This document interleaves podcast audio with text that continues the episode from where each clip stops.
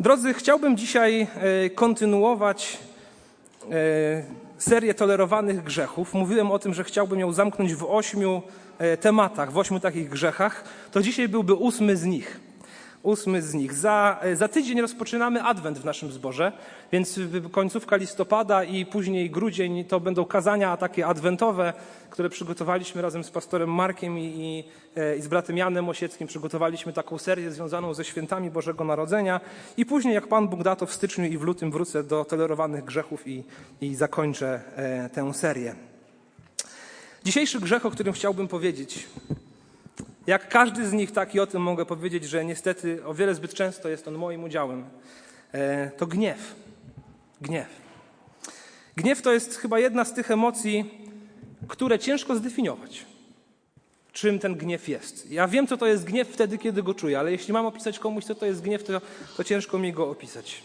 Jeden ze słowników języka polskiego, których użyłem, podaje następującą definicję, że gniew jest to gwałtowna reakcja na jakiś przykry bodziec zewnętrzny, wyrażająca się niezadowoleniem i agresją.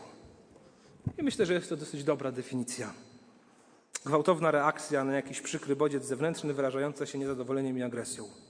Myślę, że grzech, że gniew jest takim grzechem tolerowanym przez nas, e, dlatego że łatwo zwalić winę za ten grzech na kogoś innego. Zazwyczaj są chyba takie dwa, dwie wymówki. No ktoś mnie po prostu zdenerwował. No to nie jest moja wina. Ja taki sam z siebie to jestem niespotykanie spokojny człowiek. Gdyby nie ten ktoś, kto mnie zdenerwował, to ja bym nie zgrzeszył. No ale przecież wydarzyło się to i to. No ale ktoś coś takiego powiedział. No, no to jakoś tak się potoczyło. Druga wymówka, którą często słyszę, a może stosuję, to to, że ja już mam taki charakter. No, to tak, tak, tak, taki Pan Bóg dał mi charakter, taki temperament. No jestem cholerykiem, jestem wybuchowy. No może wiem, że czasami przesadzam, no ale co mam na to zrobić? Jak taki, taki zostałem stworzony, taki, taki po prostu mam charakter. Lubimy się też usprawiedliwiać y, tym, że gniewamy się na coś słusznie. Tak jak Jonasz w księdze Jonasza mówił: Słusznie jestem zagniewany, panie. I oczywiście jestem przekonany, że czasami istnieje coś takiego jak gniew sprawiedliwy, czy gniew święty, wynikający z oburzenia jakimś złem, które człowiek ogląda, ale zazwyczaj, powiedzmy sobie to szczerze, spotyka nas zupełnie inny rodzaj gniewu. Zupełnie inny rodzaj gniewu. Myślę też, że gniew jest takim grzechem, którego korzeniem są inne grzechy. Zazwyczaj chyba jest nim pycha jest nim pycha.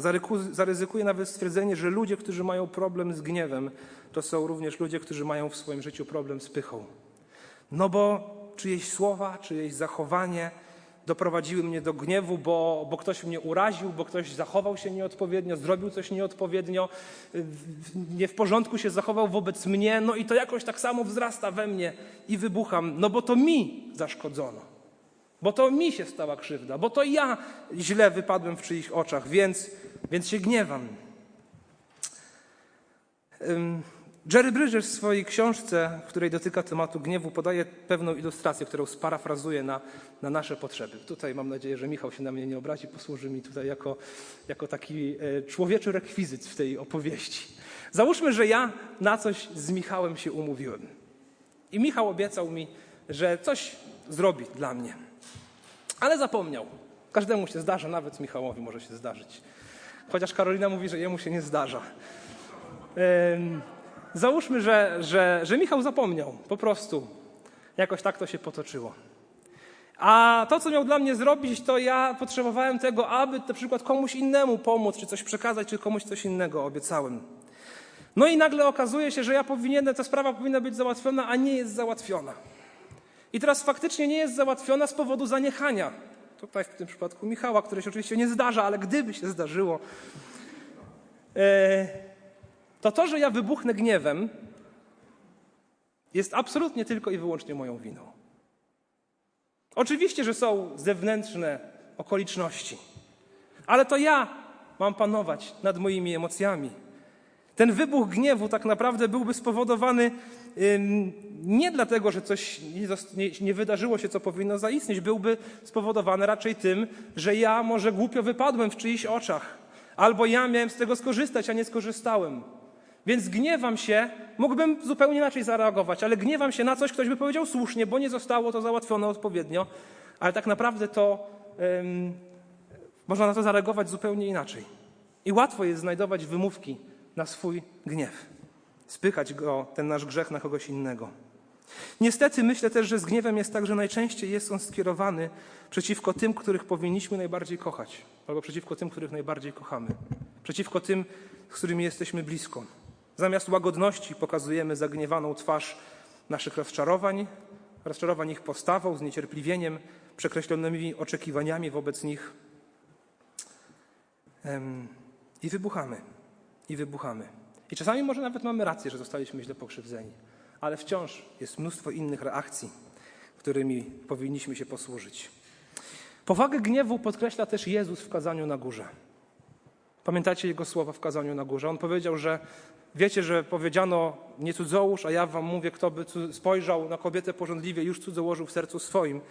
I powiedział też tam Mateusza 5:21 Słyszeliście, iż powiedziano przodkom nie będziesz zabijał, a kto by zabił pójdzie pod sąd. A ja wam powiadam, że każdy kto się gniewa na brata swego pójdzie pod sąd. A kto by rzekł bratu swemu racha stanie przed radą najwyższą, a kto by rzekł głupcze pójdzie w ogień piekielny. Więc Jezus mówi, że gniew w sercu, że człowiek, który się gniewa, jest winny tak naprawdę popełnienia morderstwa w sercu swoim. To jest bardzo wysoko postawiona poprzeczka. Gniew jest bardzo poważnym grzechem. Ci, którzy nie umieją nad sobą zapanować, często gniew prowadzi nie tylko do agresji słownej, ale do agresji fizycznej. Ci, którzy może mają większą samokontrolę, potrafią jakoś siebie powstrzymać, to jednak gdyby tej łaski Bożej zostali pozbawieni, gdyby nie bali się konsekwencji, kto wie, do czego ten gniew by doprowadził, jakby eskalował. Łatwo nam usprawiedliwiać się z tolerowanego grzechu gniewu, podczas gdy ma on potężne, potężne konsekwencje. Chciałbym Was dzisiaj zabrać do listu e, Jakuba. Zachęcam, otwórzmy list Jakuba. To jeden z najwcześniejszych, być może nawet to jest najwcześniejsze e, pismo, które, e, najwcześniejszy, najwcześniejsza księga Nowego Testamentu, najwcześniej napisana. Napisana przez Jakuba, przywódcę kościoła w Jerozolimie, prawdopodobnie brata Jezusa Chrystusa, takiego, który z nim się wychowywał, w sensie syna Marii i Józefa. E, Jakub e, napisał swój list po to, aby pouczyć wierzących, po, e, żyjących w rozproszeniu, którzy rozproszyli się wskutek prześladowania. Napisał, aby ich pouczyć o tym, jak prowadzić życie chrześcijańskie swoje osobiste z Bogiem, życie chrześcijańskie w kościele i życie chrześcijańskie w społeczeństwie. Jest taki komentarz do listu Jakuba, wydany w Polsce, który nosi tytuł Praktyczny chrześcijanin. I myślę, że to jest bardzo dobry tytuł tego listu Praktyczny chrześcijanin. I skupimy się na wersetach z rozdziału pierwszego, wersetach 19 do 21, ale też będziemy czytać wersety poprzedzające ten fragment, a, a następnie te, które następują po nim. Ale zaczynamy od Jakuba 1, 19 do 21. Wiedzcie to, umiłowani bracia moi, a niech każdy człowiek będzie skory do słuchania, nieskory do mówienia, nieskory do gniewu. Bo gniew człowieka nie czyni tego, co jest sprawiedliwe u Boga. Przeto odrzućcie wszelki brud i nadmiar złości i przyjmijcie z łagodnością wszczepione w was słowo, które może zbawić dusze wasze. Niech każdy człowiek będzie skory do słuchania, nieskory do mówienia, nieskory do gniewu, bo gniew człowieka nie czyni tego, co sprawiedliwe u Boga. I jak już powiedziałem na początku, uważam, że y, jest, istnieje coś takiego jak gniew sprawiedliwy czy gniew święty. Na przykład w Marka 3:5 czytamy, że Jezus spojrzał na faryzeuszy z gniewem, zasmucił się z powodu zatwardziałości ich serc. Miał święty gniew wynikający z tego, że faryzeusze świadomie odrzucają Boże Słowo. Smutek czy, czy rozżalenie nad nimi. W liście do Efezjan 4:26-27 apostoł Paweł pisze: Gniewajcie się, lecz nie grzeszcie. Więc jest możliwy jakiś rodzaj gniewu bez grzechu. Dodaje, niech słońce nie zachodzi nad waszym gniewem, nie dawajcie diabłu przystępu. Czytamy o tym, że Bóg gniewa się za zło. Gniewa się na zło czy na grzech. Jest to gniew, który wynika z jego obruszenia się złem. Ale nie o takim gniewie mówią te wersety. I znowu jestem gotowy zaryzykować stwierdzenie, że nie taki gniew nas spotyka. Jaka jest natura gniewu, o którym pisze Jakub? Wersety 19 i 21 o tym mówią. Niech każdy człowiek będzie skory do słuchania, nieskory do mówienia, nieskory do gniewu. Werset 21. Przeto odrzućcie wszelki brud i nadmiar złości i przyjmijcie z łagodnością wszczepione w was słowo. Więc są tutaj takie trzy, trzy czynniki. Ten grzech wynika, jest nakręcany przez gadanie, przez, przez jakąś, brzydko mówiąc, pyskówkę. Werset 19, a następnie werset 21 wynika z brudu, czyli z grzechu i wynika z nadmiaru złości. I faktycznie taki gniew myślę, że najczęściej nas spotyka. Większość naszych kłótni tak wygląda. Ktoś się źle zachowa, ktoś się coś poczuje urażony, ktoś coś mu odpowie, e, pojawi się jakieś niepotrzebne oskarżenie, ktoś coś powie mocniej i się cała spirala nakręca. Jakub mówi między tymi dwoma wierszami: Gniew człowieka nie czyni tego, co sprawiedliwe u Boga. Gniew człowieka nie czyni tego, co sprawiedliwe u Boga. To słowo sprawiedliwość tutaj ym, wydaje się, że nie jest powiązana ze zbawieniem, raczej z czynieniem tego, co słuszne, tego, co dobre. Jakub zatem mówi: Z gniewu, którego źródłem jest Twoja grzeszność, którego źródłem jest Twoja złość, który nakręca się przez, y, przez niepotrzebne dyskusje, w tym gniewie nie zrobisz nic, co Bogu się podoba. Nie zrobisz niczego, co jest słuszne, co jest sprawiedliwe. Drodzy, pomyślmy o tym, jak często nam się jednak zdarza wchodzić właśnie w taki gniew, wpadać. Rodzice, jak często nam się zdarza tak reagować na dzieci, bo musimy powtarzać któryś raz, bo chcemy, żeby zareagowały za pierwszym razem, bo chcemy, aby w końcu nas posłuchano. Przecież ja chcę dobrze dla tego dziecka, no, a ono nie reaguje, bo chcę, żeby mnie posłuchano jako rodzica. Jak często wpadamy w gniew na nasze dzieci i z jednej strony chcemy je doprowadzić do Chrystusa. Mówimy im o Bogu, mówimy im o Chrystusie, mówimy o Ewangelii, wieczorami się z nimi modlimy. W pewien sposób jesteśmy dla nich chodzącą Biblią, bo to my im o tym Bogu najwięcej mówimy, one znają tego Boga z naszych opowieści. A potem przychodzi moment, kiedy wybuchamy. I tym wybuchem gniewu tak naprawdę przekreślamy wszystko, o czym do tej pory mówiliśmy. Bo gniew nie czyni sprawiedliwości Bożej. Małżonkowie. Wiemy doskonale, że gniew nie buduje małżeństwa. A jednak jak łatwo zdarza nam się często wybuchnąć. Jak łatwo zdarza nam się na siebie podnieść głos. A gniew nie czyni sprawiedliwości Bożej. Szefowie, menadżerowie, pracownicy, którzy pracujecie z ludźmi, jeśli mówicie w miejscach swojej pracy, że jesteście chrześcijanami, to znowu jesteście tam swego rodzaju chodzącą Biblią. Jesteście osobą, na którą inni patrząc, tak rozumieją waszego Boga, w którego wierzycie. Jeśli wybuchamy tam gniewem, to przekreślamy wszystko to, o czym mówimy, bo gniew nie czyni sprawiedliwości Bożej. Patrzę na dyskusje między Polakami, takimi na żywo, a szczególnie takimi w internecie, gdzie ktoś czuje się trochę bezpieczniejszy, kiedy nie ma nikogo obok, i patrzę na to, jak ze sobą rozmawiamy w naszym narodzie. Jestem załamany ilością gniewu, ilością hejtu, sarkazmu, przytyków, tego, że ktoś nie myśli tak jak ja i ja już mu odpowiednio to zakomunikuję, że on jest w błędzie.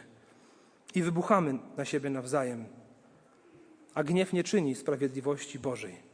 I tak można by wymieniać i wymieniać i wymieniać kolejne aspekty naszego życia. I wiemy o tym doskonale, że gniew nie czyni sprawiedliwości Bożej, a i tak nie potrafimy sobie z tym poradzić. I myślę, że często właśnie robimy sobie wymówki. Że ja tutaj przecież walczę o sprawiedliwość, że ja tutaj walczę o, o to, żeby był porządek, ja tutaj walczę o to, żeby był spokój, yy, taką mam naturę, no ktoś coś niepotrzebnie powiedział, no ktoś źle zareagował, ktoś yy, jakoś źle na mnie spojrzał i się nakręcamy i nie potrafimy zatrzymać tej spirali. Łatwo nam zrzucać winę. Spójrzmy na wersety 12 do 14, wersety poprzedzające te, które przeczytaliśmy wcześniej. 12 do 14, gdzie jest mowa o próbach i o pokusach. A pewien wybuch, kiedy, e, kiedy czujemy się urażeni, jest właśnie pokusą do tego, aby zaowocował gniew. Zobaczcie, co pisze Jakub. 12 do 14, pierwszy rozdział listu Jakuba. Błogosławiony mąż, który wytrwa w próbie, bo gdy wytrzyma próbę, weźmie wieniec żywota obiecany przez Boga tym, którzy go miłują. Niechaj nikt, gdy wystawiony jest na pokusę, nie mówi przez Boga jestem kuszony. Bóg bowiem nie jest podatny na pokusy, ani sam nikogo nie kusi, Lecz każdy bywa kuszony przez własne porządliwości, które go pociągają i nęcą. Nie ma zrzucania na innych tego, że zgrzeszyłem. Nie ma zrzucania na swój charakter. Bo jeśli zrzucamy na swój charakter, to możemy powiedzieć, że zrzucamy na to, jakimi zostaliśmy stworzeni. Jak zrzucamy na to, jakimi zostaliśmy stworzeni, to zrzucamy winę na kogo? Na tego, który nas stworzył. Człowiek jest kuszony przez własne porządliwości, które go nęcą. Więc jeśli masz problem z gniewem, jeśli wybuchłeś, wybuchłaś gniewem, jedyną osobą, na którą możesz zrzucić winę za ten wybuch gniewu, jesteś ty sam. Nie ma nikogo innego, kogo możesz obwinić za swój grzech, jakikolwiek on by nie był. Również za każdy ten tolerowany grzech. Jedyną osobą, do której możesz mieć żal, jesteś ty sam.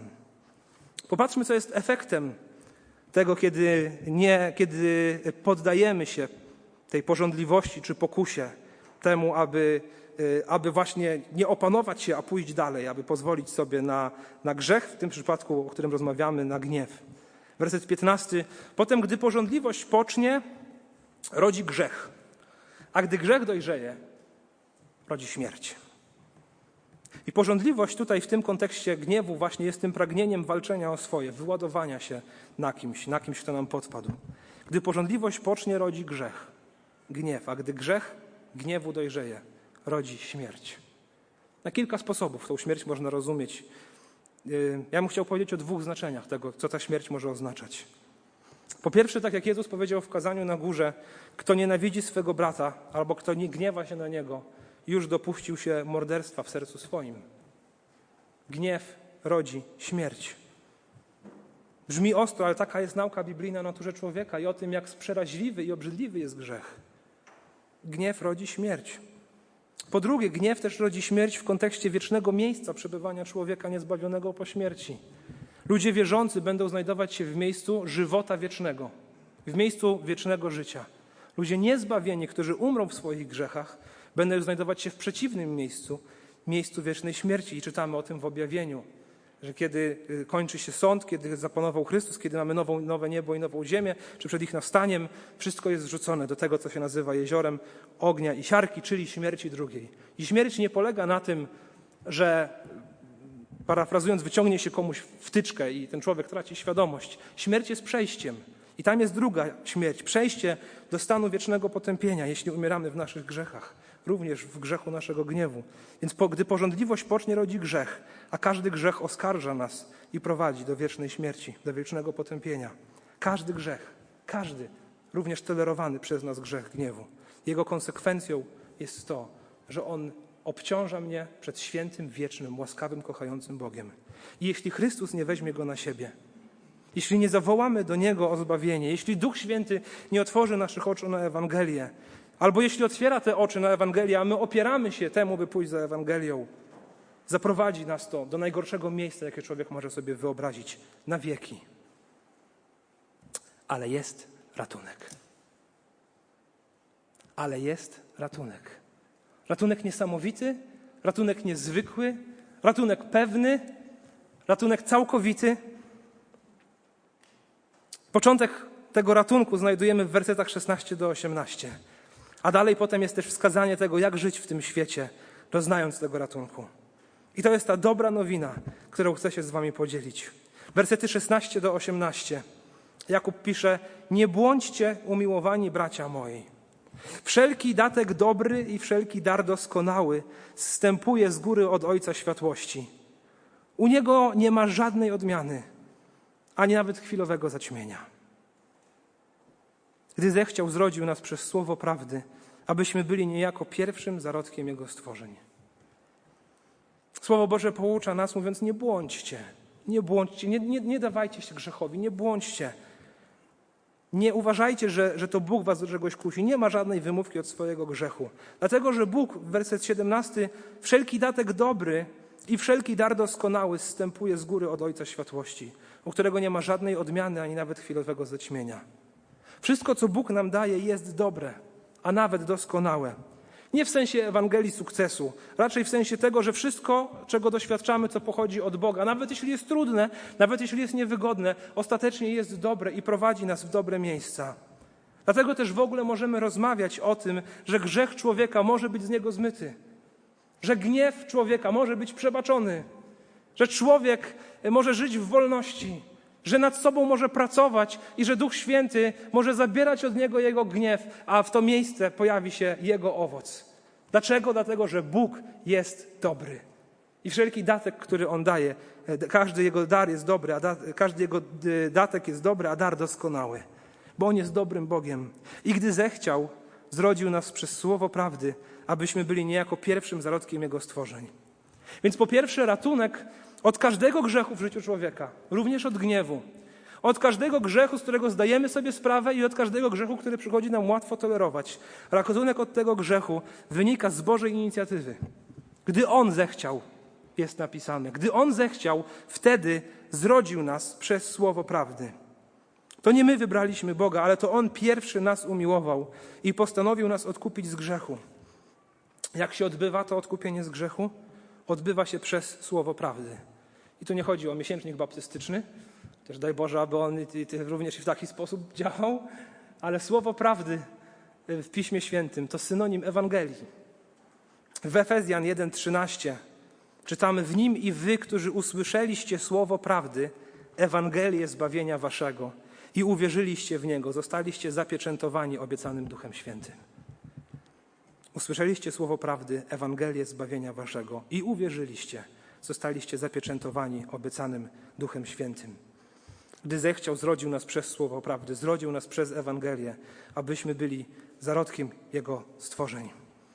Drodzy, Bóg odradza człowieka przez drogocenne przesłanie nazywane Ewangelią, nazywane dobrą nowiną. Jest to przesłanie, które mówi o grzechu człowieka, które mówi o świętości Boga, które mówi o Jego dobroci i łasce, o osobie Jezusa Chrystusa i o tym, czego On dokonał na krzyżu i o tym, co człowiek powinien zrobić w związku z tym. Nie ma żadnej innej możliwości, aby oczyścić nas z grzechu. Nie ma żadnej innej możliwości, aby oczyścić nas z naszego gniewu.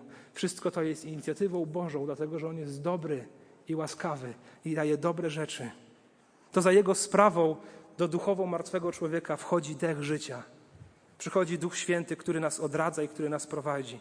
To przez Ewangelię, przez wiarę w Jezusa Chrystusa i pójście za Nim człowiek zostaje zrodzony przez Boga i uratowany od grzechu i staje się pierwszym zarodkiem Jego stworzeń. Co jest odwołaniem do, chyba do, apostoł Paweł do tego nawiązuje w liście do Rzymian 8 rozdziale, jako ta wieczność, gdzie nie tylko będą ludzie, ale całe stworzenie będzie odkupione.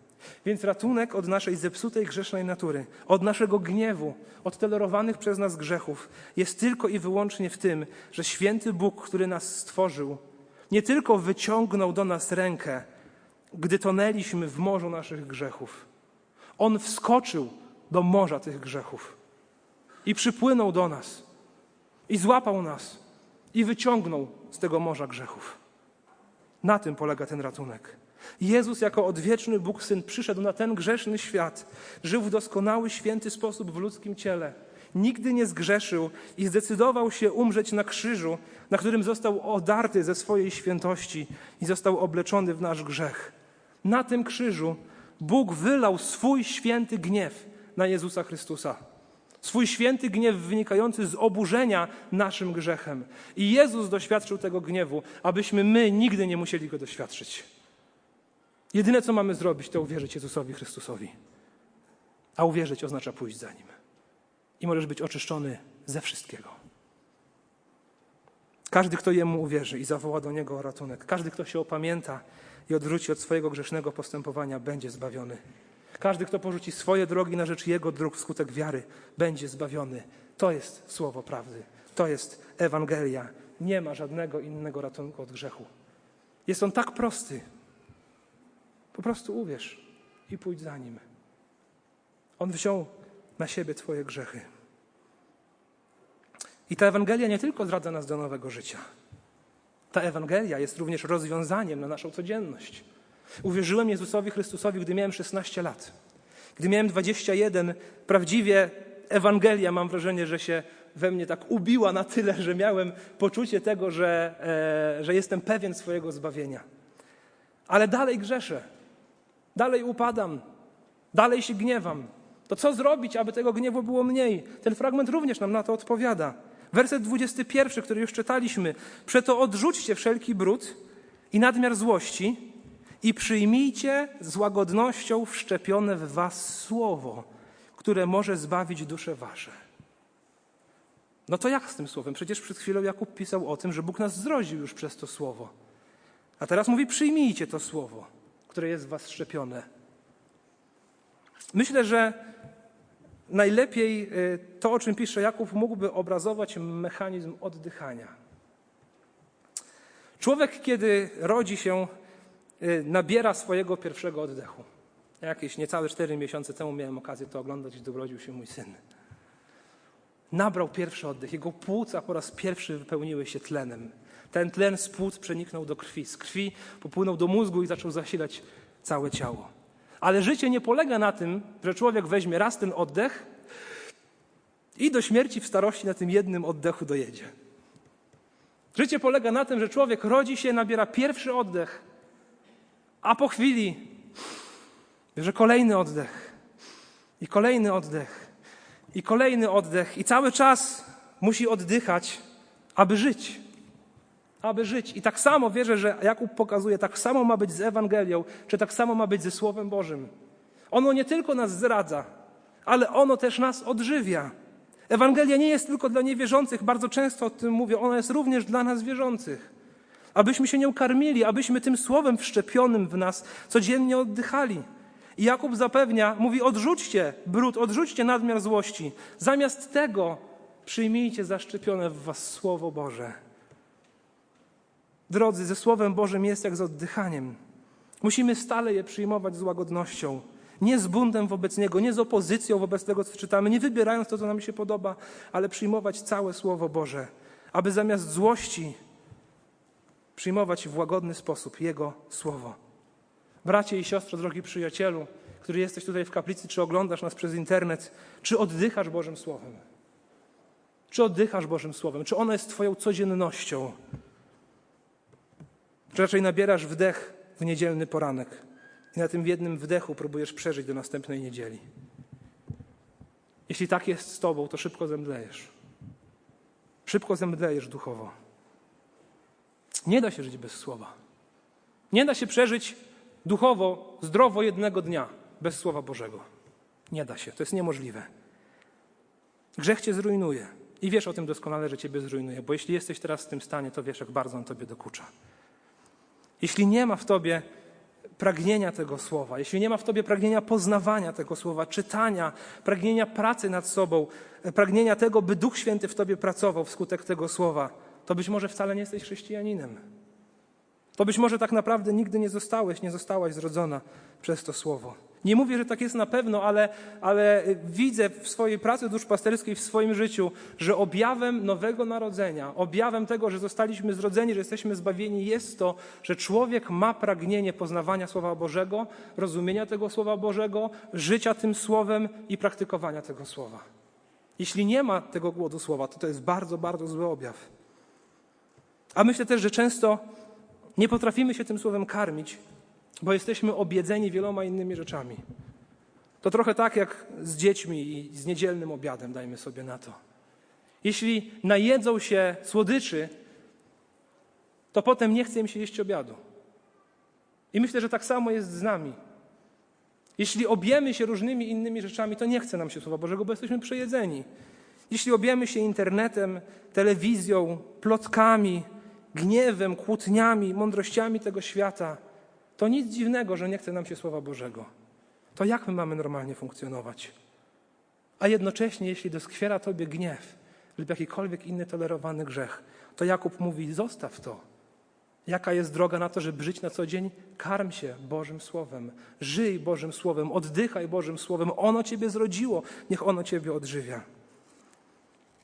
Jednocześnie nie chodzi tylko o to, aby czytać czarne litery wydrukowane na białej kartce. Nie na tym polega karmienie się. Spójrzmy na wersety 22 do 25.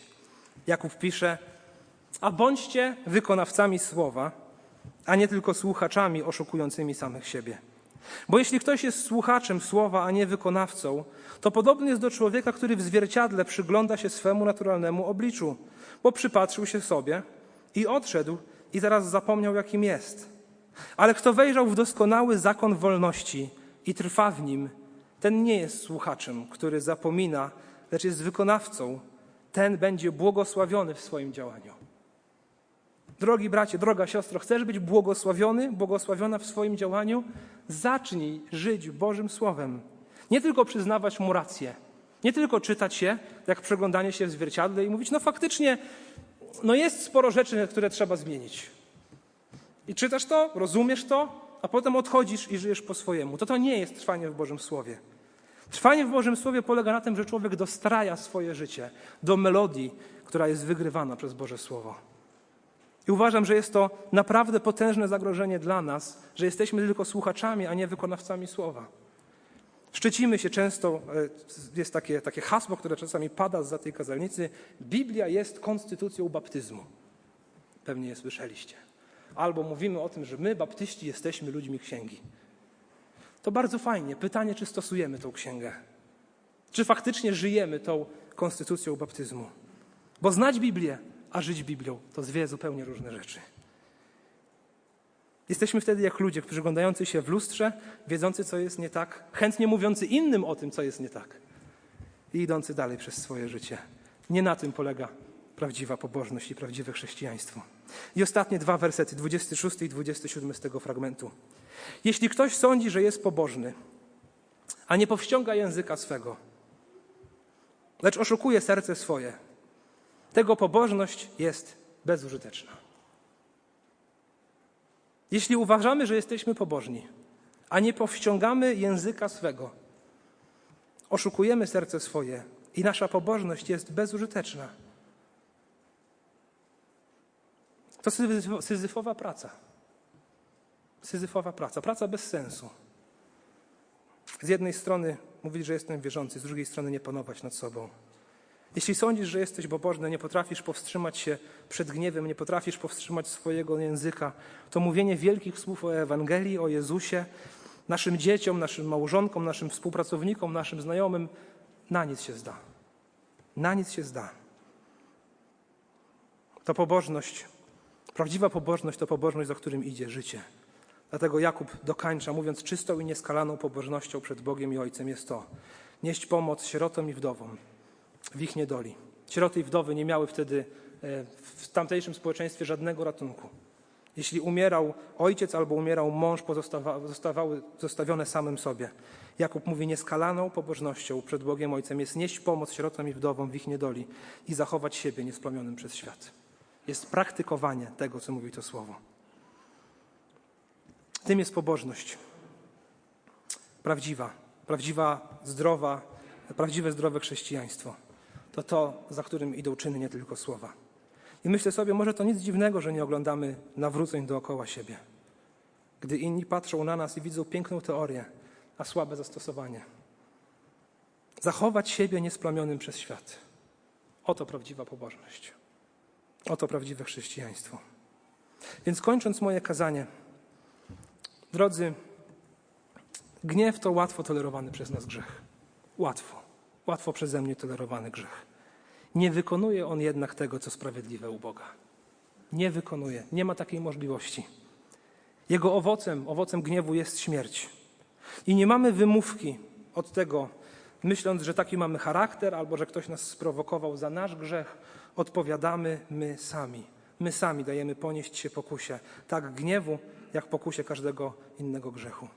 Jedynym ratunkiem dla nas i najwspanialszym ratunkiem dla nas, cudownym ratunkiem dla nas, doskonałym i pewnym ratunkiem dla nas jest Ewangelia o zbawieniu z łaski Bożej przez wiarę w Jezusa Chrystusa, który zrobił wszystko, co należało zrobić, aby nas uratować.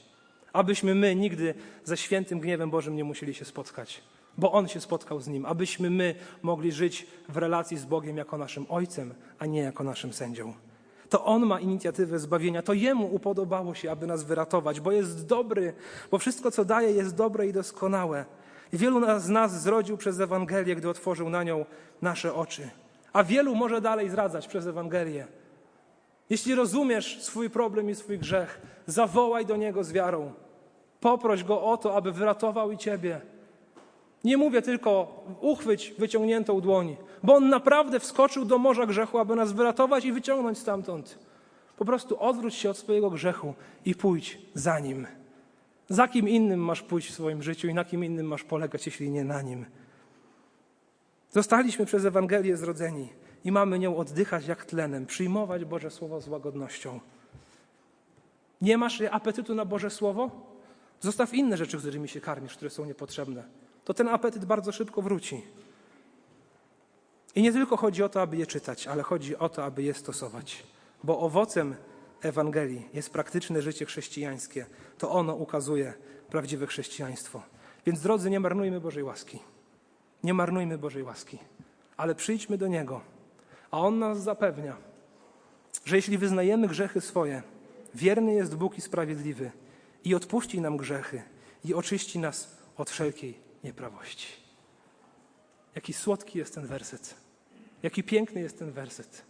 Tyczy się on tych, którzy nigdy jeszcze Jemu nie uwierzyli i tyczy się nas, którzy już Jemu uwierzyliśmy, ale zabrudziliśmy swoje życie. Jeśli wyznajemy grzechy swoje Bogu, grzechy również te tolerowane, również grzechy gniewu, jeśli wyznajemy grzechy swoje, wierny jest Bóg i sprawiedliwy i odpuści nam grzechy i oczyści nas od wszelkiej nieprawości. Remedium na tolerowane grzechy, w tym na grzech gniewu, jest tylko Jego Ewangelia, Jego Słowo.